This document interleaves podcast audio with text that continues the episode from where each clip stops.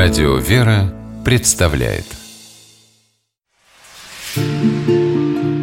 Места и люди.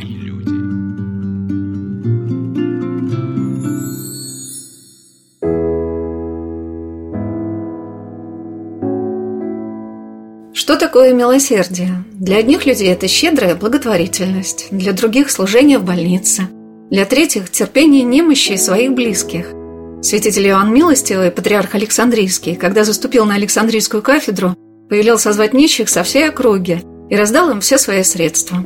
День, в который он не смог кому-то помочь, он считал прошедшим впустую. Здравствуйте, дорогие друзья! У микрофона Анна Шалыгина. Я приехала в храм святителя Иоанна Милостивого в Санкт-Петербург в день престольного праздника. В церкви стояли прихожанки в косынках сестер Милосердия, с которыми накануне мне довелось встретиться в Покровской богадельне – которая находится на Царской дороге из Петербурга в Петергоф, где вдоль Финского залива раскинулись дачные поселки. Один из них, поселок Сергиево, известен по расположенной неподалеку Приморской Свято-Троицкой Сергиевой пустыне. Рядом в Сергиево в начале XX века был построен храм в честь святого преподобного мученика Андрея Критского, пострадавшего за Христа в эпоху иконоборчества. Чтобы разобраться в этом обилии названий и имен, я попросила священнослужителя этого храма рассказать историю такого посвящения. Оказывается, в православной церкви есть двое святых с именем Андрея Критского. Один из них – святитель, гимнограф, богослов, который известен повсюду, так как в первые дни Великого Поста читается покаянный канон святителя Андрея Критского. И есть преподобный мученик Андрей с острова Крит.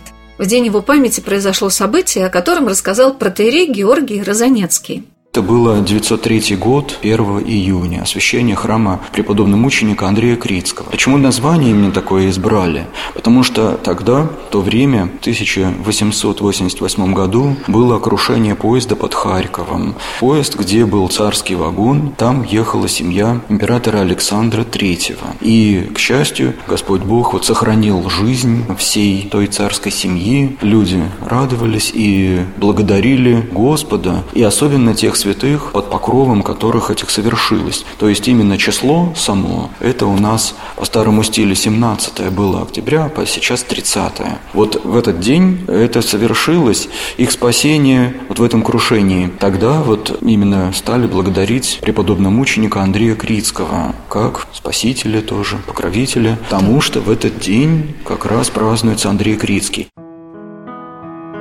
Храм преподобного мученика Андрея Критского – это не просто здание церкви, оно было задумано с расположенными внутри обширными помещениями для социального служения. Это и забота о больных, престарелых людях, и воспитание и окормление детей. Напротив храма находится пруд, и это местность с хвойными перелесками вокруг считалось для Санкт-Петербурга курортной зоной. Расположенная вдоль Финского залива, железнодорожная ветка соединяла Сергиево и Стрельну, где находится Константиновский дворец, и не раз в этих местах мог бывать святой праведный Иоанн Кронштадтский. По словам главного инициатора создания Покровской богадельни, протерея Валерия Швецова, все в округе северной столицы и тогда, в начале XX века, и сейчас, столетия спустя, происходит по молитвам кронштадтского пастыря. А накануне революции многие церковные деятели видели укрепление духовной жизни в развитии жизни приходской, вокруг храмов, Создавались благотворительные общества, которые привлекали в них людей для раскрытия своих самых лучших сторон души. Здесь в конце XIX века это связано, конечно, с, ну, с жизнью тогда общества и церкви. Создавались разные новые какие-то благотворительные общества или в помощь людям. Вот одно из таких это было так называемое «Ревнители веры и милосердия». Туда входили с благословения вот митрополита нашего города, который и сам почетным членом туда входил, и также вот Иоанн Кронштадтский, другие там иерархи, священники. Но самое главное главное, там больше 500 членов было. Это вот разные почетные граждане, купцы, там такие вот люди, которые могли благотворительностью заниматься, делать какие-то, как христиане, вот добрые дела, помогать людям, вот, и строили такие учреждения. Это было в связи как бы и с церковными службами, и с деятельностью церкви тоже неразрывно связано. Поэтому не только наш храм, но еще и другие такие тоже существовали. И в Кронштадте, и в Питере, везде везде вот э, были такие вот храмы, где, значит, был или приют при храме, или какой-то дом, дом трудолюбия, или какое-то подобное этому. Для детей или для престарелых, или для людей помощь. И еще там цель ставилась приведение к православию, когда вот раскрывалась наша вера, вот и как-то люди узнавали, в том числе из лютеран, потому что рядом вот Эстония, и другие различные вот веры. Это такая миссионерская деятельность. И то, что ближе касается уже нашего храма, то вот как раз такое общество создается. Немало было дел совершаемых. Здесь у них было вот на данном месте наподобие такой штаб-квартиры, что они здесь собирались, решали какие-то вопросы. Здесь было и место, где можно непосредственно помощь оказывать людям, и богадельня, приют, какие-то женщины в возрасте уже вот здесь жили, какое-то количество. Но раз приют, то значит это и для детей тоже было. Так часто бывает, что традиции приходской жизни для храмов, созданных до революции, становятся главными направлениями служения после их возрождения. В 1994 году, когда церковь преподобного мученика Андрея Крицкого вернули верующим, хотя поначалу приходилось соседствовать с киноконцертным залом, и богослужения на Пасху сопровождались звуками дискотеки, в храме организовался уход за пожилыми людьми и воспитание детей дошкольного возраста – но богадельня стала помогать не только престарелым людям. Сами верующие, которые захотели принимать в этом деятельное участие, учились у населения с богадельни быть прихожанами. И бабушки немало им в этом помогали.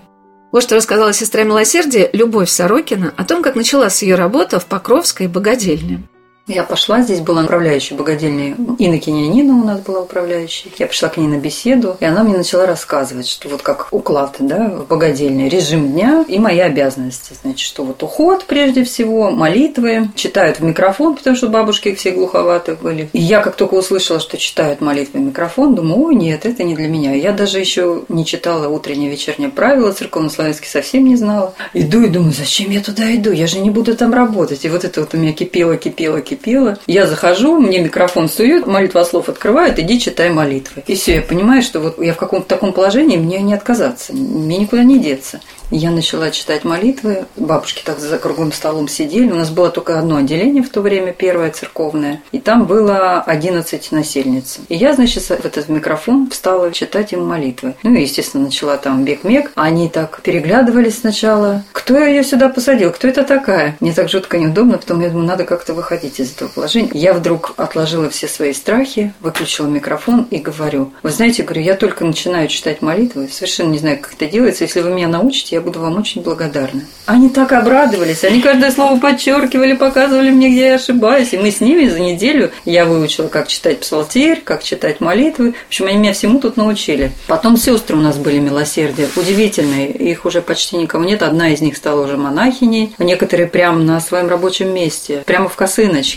У нас была Фатиния такая, она ухаживала за бабушкой, у нее инфаркт случился, она умерла прямо при исполнении обязанностей. Сестры были такие, что они были подвижницы. Не побоюсь этого слова, они бегали вообще не присев. То есть, если у них свободное время, они протеляли иконы, мыли там что-то, делали, бабушек купали, там стригли ногти. В общем, это был бесконечный процесс. И это была такая любовь. И вот я уже потом поняла, что я без этого не могу, потому что я там наполнялась, я приходила домой, и я не ложилась спать. То есть, это было для меня удивительно. Обычно я, когда сутками работала, приходила, у меня там сил нету. С богадельни приходишь, у тебя крылья, ты еще дома кучу дел переделаешь, в общем. Мне всегда очень радостно общаться с людьми, увлеченными своим делом, ставшим призванием. По словам сестер милосердия Покровского прихода, для многих из тех, кто пришел сюда вначале на работу, это стало необходимой частью их жизни. Несмотря на иногда непосильные труды, отказаться от этого уже не получается – вот чем поделилась управляющая богадельней Юлия Викторовна Витикер. Хочется такой личный вопрос сказать. Трудно находиться Очень среди... трудно. Как вы с этим справляетесь? С Божьей помощью. А почему тогда, если так трудно, выбрали это дело? Я бы никогда сама бы не выбрала эту историю. Но так получилось, видимо, что Господь сюда привел. И почему-то я здесь остаюсь, значит, я здесь нужна. И вы это чувствуете? Я это чувствую, да. Я понимаю, что я просто не могу оставить этих людей. Не могу. А кто же будет здесь Хотя незаменимых людей нет, просто богадельня будет другой, ведь она же и до меня была, здесь богадельня, да, но она была другая богадельня. А вот эта возможность что-то делать, улучшать, видеть каждый раз результаты своего труда, это ведь дорогого стоит. Хотя, конечно, тяжело, когда люди умирают и страдают, это всегда тяжело. Ксения Султанова приезжает в богадельню на богослужение, а ее труды по благословению батюшки Валерия проходят сейчас в психоневрологическом интернате, в котором находится более 700 насельников. И это еще одно милосердное поприще Покровского прихода. Но богадельня в Сергиево для Ксении что-то особенное. Я спросила ее о функциях сестер милосердия.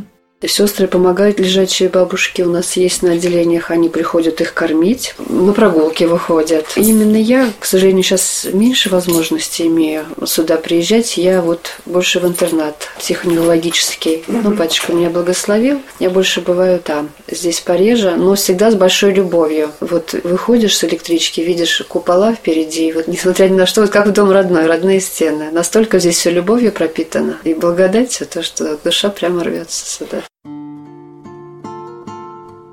Мы беседовали с сестрами и служителями Покровской богадельни после божественной литургии, которая каждый четверг и по праздничным и воскресным дням совершается в храме преподобного мученика Андрея Критского.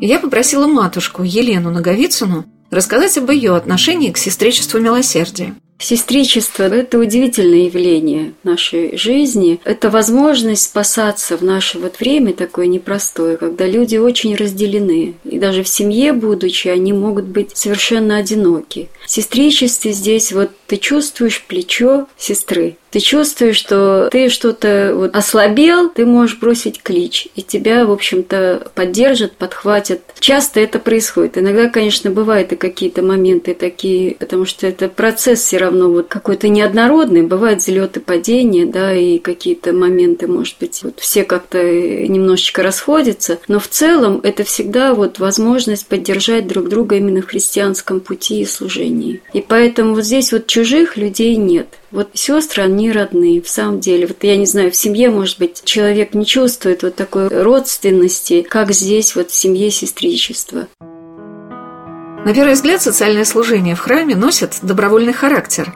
осуществляется по желанию.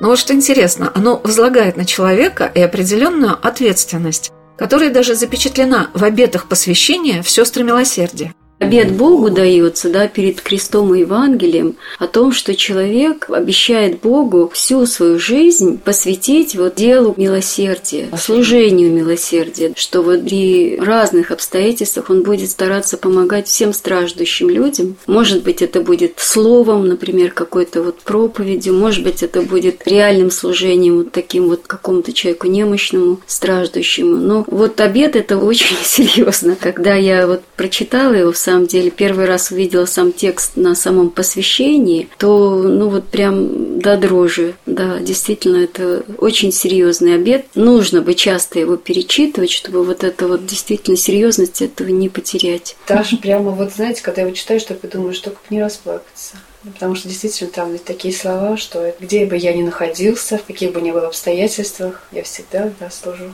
А это уже не выключить после обеда, это уже вот да. не выключить из сердца вообще духовник сестер милосердия Ирей Алексей Наговицын. Батюшка своей добротой и сердечностью в отношении с сестрами, в общении с бабушками, наверное, для всех является примером.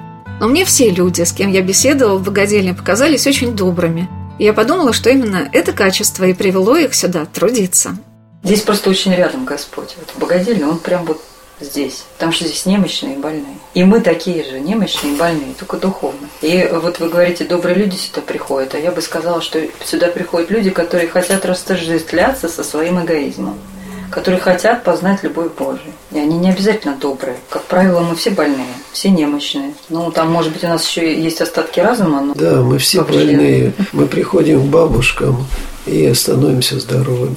Мы видим их, они видят нас, и происходит чудо. Дело в том, что ведь Бог, когда действует, это всегда чудо. Просчитать Бога невозможно. Вот вы говорите, мы в семье искренне, вот сердечность, живем вот какие мы есть. Это и есть главное. То есть мы и должны быть теми, кто мы есть, не какими-то другими людьми. Но когда ты говоришь Богу «да», то ты входишь в область чуда. То есть сейчас находитесь в области чуда. Вот вы пришли, вошли вот в эти стены, вы уже попали. Вы даже сейчас пребываете в этом области чуда. Так и пребывая в области чуда, я находилась в Покровской богадельне под покровом Божией Матери и заботливого отношения сестер милосердия. Александр Попович помогал мне во всех вопросах. Вместе с ней мы отправились к первым насельницам в церковное отделение. И тут нас тоже ждал рассказ о чуде. Таисия Ивановна Вострецова привезла с собой из дома растение – декабрист. Он долгие годы у нее не расцветал.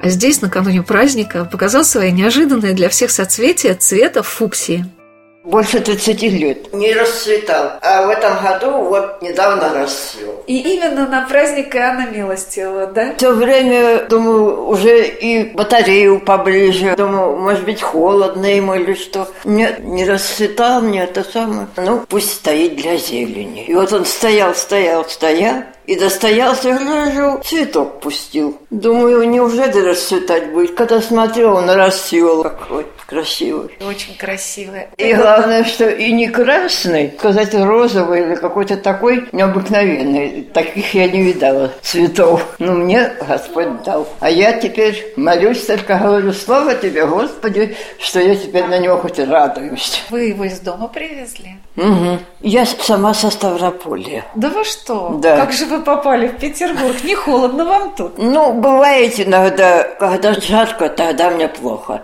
А холодно я переношу нормально. Я спросила Таисию Ивановну, как ей живется в Покровской богадельне.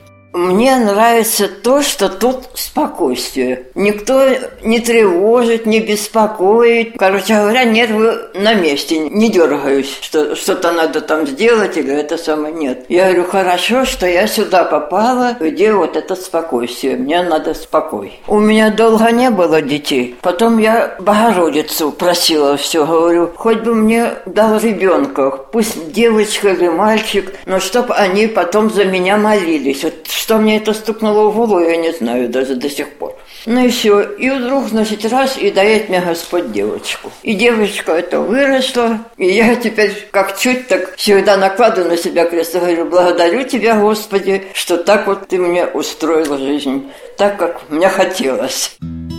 Таисия Ивановна поделилась рассказом о сестрах милосердия, которые помогают персоналу ухаживать за бабушками и приглашают их в храм на богослужение – которые проходят на этом же этаже, где располагается церковное отделение Покровской богадельни. Как только есть возможность, девчата зовут. Хорошо, что девчата не оставляют нас тут. Ведут нас, и мы радуемся. Какие у вас тут девчата работают? Они у нас красавицы, во-первых. Во-вторых, они никогда в беде никого не оставляли и не оставляют. Пусть даже что-то случается не так, они обязательно и подскажут, и помогут. Я только всегда молю Бога, говорю, слава Богу, что я попала вот в такой коллектив. Никто не лечить, как говорят. А все, что надо мне что-то спросить, прошу, все равно помогут и расскажут, и все. А так, чтобы хоть раз, вот я уже сколько тут живу, хоть раз что-нибудь там обидели или что, такого еще не было. И надеюсь, что не будет. Слава Богу. Таисия Ивановна долгие годы являлась прихожанкой храма и всегда посещала богослужения. Но сейчас уже не может существовать без посторонней помощи, и поэтому для нее жизнь в церковном отделении Покровской богадельни очень желанна. Управляющая богадельня Юлия Викторовна Витикер рассказала о том, как устроена эта обитель для престарелых людей в поселке Сергиево, которая является сейчас частью Красносельского района Санкт-Петербурга. Я попросила рассказать ее о том, как сюда попадают бабушки. На самом деле здесь есть несколько категорий людей. На церковном отделении те люди, которые сами хотели бы проживать в богадельне, к концу жизни они хотели бы быть поближе к Господу. Ну, потому что вся их жизнь, она была связана с молитвами, с, может быть, у них не было возможности сосредоточиться на этом служении, а сейчас они здесь живут рядом с храмом, у них есть возможность регулярная общаться со священником, иметь возможность таинства причастия, ну и так далее. Да, это люди, которые сами хотели бы здесь находиться. У них есть у кого-то семьи, э, как правило, их навещают родные, близкие, точно так же, как если бы эти люди бы жили бы где-нибудь в отдельной квартире. Кстати, о квартирах, да, то есть я, мы не располагаем информацией, есть ли у этих людей какая-то недвижимость, нет ли недвижимости. Существует такая вот легенда, что люди, которые сюда попадают, что они нам отписывают какие-то несметные богатства или еще чего-то. Ну вот на моей памяти такого, в общем-то, не случилось. Да? Другая категория людей – это люди, у которых нет родственников. Да? Знаете, так тоже бывает. Но вот не сложилась у женщины личная жизнь, нет у нее детей, внуков, да, и но ей как-то надо доживать. Или у нее сложилась личная жизнь, но иногда так бывает, что бабушка пережила детей и внуков, да, если веточка такая семейная тоненькая, да, она надломилась и все. И сюда этих людей помещают знакомые, друзья, сослуживцы, социальные службы, правовые, да, какие-то к нам обращаются участковый, говорит, вот такая бабушка есть, вот нельзя ли ее взять, да. Это следующая категория людей. Эти люди, они у нас вот находятся и доживают, ну, потому что они же где-то же должны доживать. А особенно, если эти люди, они имеют отношение к церкви, православию, что-то христиане. Ну, а кто за них, получается, платит пребывание в богадельне? У них есть пенсии. Эти пенсии, они идут на содержание, да, и тут уже не зависит от размера пенсии. То есть пенсия или большая, маленькая, ну, вот такая, какая есть. И эта пенсия, она идет на содержание этих людей. Безусловно, что нету такой пенсии, которая бы полностью покрыла расходы на содержание. Это правда. Потому что для того, чтобы обеспечить качественный уход, требуется довольно много финансовых средств, начиная от здания коммунальных платежей, которые, в общем-то, у нас достаточно велики, больше 200 тысяч в месяц мы оплачиваем ежемесячно, зарплата персоналу, потому что персонала должно быть достаточно, и у персонала должна быть достойная оплата, потому что озлобленные люди или люди, которые чувствуют какую-то несправедливость жизни, они не смогут вот отдавать и так работать. Какие бы они бы чудесные не были, все равно это поднакопятся все эти финансовые проблемы. Ну и плюс все вот эти современные средства уходовые, они замечательные, но стоят уж очень дорого. Я попросила батюшку отца Алексея рассказать о статусе Покровской богадельни в Сергиево. То есть это на самом деле дом престарелых, можно даже хосписом назвать. Только что специфика богадельни то, что у нас храм, у нас молитва, у нас соборование, причастие, таинства другие. То есть и у нас сестричество милосердия, которые в свободное от работы время бескорыстно приходят, отдают свое сердце, свою любовь вот престарелым людям. То есть это как бы наши бонусы, скажем так. А так это как бы вот просто дом престарелых, где люди приходят для того, чтобы переселиться в лучшие обители. Правда, бывает, что и временно кто-то вот свою бабушку там на какое-то время, потом они берут обратно. То есть это в этом отличие некое. То есть, может, они на какой-то период не могут они ухаживать, потом обратно берут. Я обратила внимание на то, как тепло относятся насельницы богадельни к сестрам милосердия. Ждут их, нежно обнимают, как родных. Александр Попович поделилась тем, как постепенно налаживался контакт с бабушками, и как поначалу это было непросто. Есть такая, знаете, поговорка «желающего Господь ведет, а не желающего тащит». И часто по воле, по неволе, но когда-то попросили Господа не отпускать. И вот Он разными способами нас не отпускает. Моя история, она как бы, я не уверена, что она вот такая вот, знаете, я всю жизнь хотела причинять добро, и вдруг поняла, что богадельня – это самое место, где я могу типа, заниматься. На самом деле, может быть, отчасти это и так было, да, но надо же было разочароваться вот в этом стремлении приносить добро когда-то. Вот. А на самом деле, конечно, очень много значит значит благословление нашего духовника протерея Валерия и отца Алексея сейчас, поскольку вот состав сестер, ну, по крайней мере, старой формации, очень во многом состоит из духовных чат в Башке. Просто общаясь с сестрами довольно глубоко и долго, Башка понимает потребность и видит место, где может, собственно, сестра уже научиться хорошо быть православным христианином, заниматься аскетикой, но где-то же надо практиковать ее, православную нашу аскетику. Поэтому естественным образом в богадельню перетекают люди, которые так или иначе вокруг бабочки идут, стремятся быть общиной, стремятся расти, стремятся жить духовной жизнью. И получается, что вот в богадельне это все и происходит. То есть потребность, необходимость в служении, она возникла позже. То есть сначала я сюда пришла, поняла, как вдруг Господь был неожиданно прав. Потому что опыта общения с пожилыми людьми в моей жизни было мало. Бабушка умерла, я была совсем еще ребенком. Дедушка умер, он довольно далеко находился. Я только немножко совсем успела за ним поухаживать. Еще одна бабушка, вот мне мне довелось в Якутии, да, с ней побыть, но она была, ну, в хорошем, так скажем, состоянии, она сама ходила и, хотя плохо видела, но во многом себя обслуживала, то есть я помогала ей только, может, лекарства принимать по дому, какими-то делами заниматься. Поэтому такой вот работы, как здесь, с немощными совсем людьми, уже совсем пожилыми или обладающими какими-то вот уже трудностями с восприятием действительности, у меня такого опыта, конечно, никогда не было в жизни. И поэтому, когда я столкнулась здесь, у меня очень много вопросов было к отцу Валерию, что делать, особенно в первый раз, когда я столкнулась с какими-то психическими, может быть, даже нарушениями, я не понимала, как устанавливать диалог, потому что у меня было ощущение, что человек же меня не слышит, он же ну, в своем каком-то мире находится, а как же с ним общаться? Сегодня ты приходишь, он мне об одном говорит, а завтра совсем о другом, и каждый раз это как-то на своей волне, и я очень долго не могла понять, а что же делать в такой ситуации. Бачка очень правильно так как-то линию ведет всегда, он говорит, что ну, есть же здоровое ядро личности духовное у каждого человека, даже если он страдает каким-то душевным расстройством. Поэтому если ты обращаешься вот к этому здоровому ядру, выстраиваешься таким образом, чтобы откликался человек именно этой частью, то Господь дальше все сам делает. И такой опыт уникальный, вот он именно только в богадельне получается. Сестры милосердия, которые несут свое служение в Покровской богадельне в Санкт-Петербурге, все время повторили, что все исполняет здесь Господь. И эту мысль постоянно подчеркивал в нашей беседе настоятель Покровского прихода протеерей Валерий Швецов, что главное не расталкивать своими локтями Божию помощь.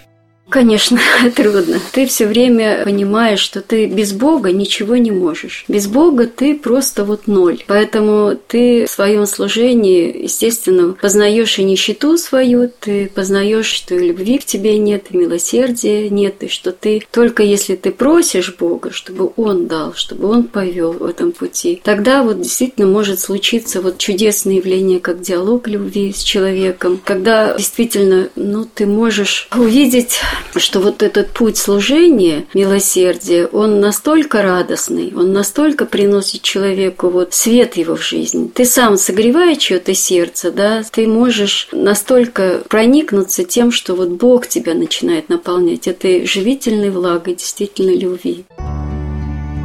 Я спросила матушку Елену Наговицыну, что самое трудное в их служении сестер милосердия. Бывает сложно любить, бывает сложно терпеть, когда ты тысячу раз сталкиваешься и своей немощью, и с какой-то немощью старого человека, который... Ну, это естественно, что они больные у нас бабушки, и дементные там бабушки, и что-то ты понимаешь уже, что ты вроде уже несколько раз, десять раз, может быть, об этом уже сказал, объяснил, и человек все равно забывает это или не понимает этого, и тебе нужно терпеливо все равно, вот даже если Бог даст с любовью, да, как-то это это принять, потерпеть и эту ситуацию вот как-то решить именно так, как должен решить вот христианин. Полюбовно, сердечно, с любовью, с теплотой. Сестры милосердия поделились, что батюшка, отец Валерий, очень часто посылает своих прихожан посетить богадельню, попробовать свои силы на этом поприще.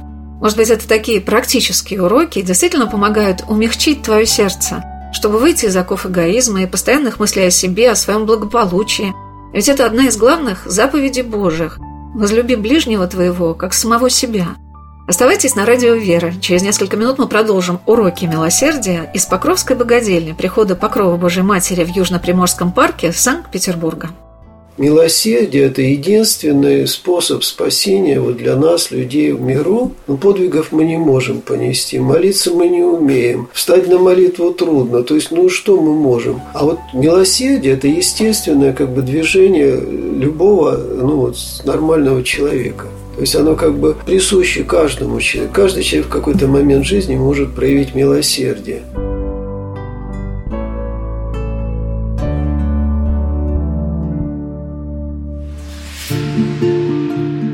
Места и люди.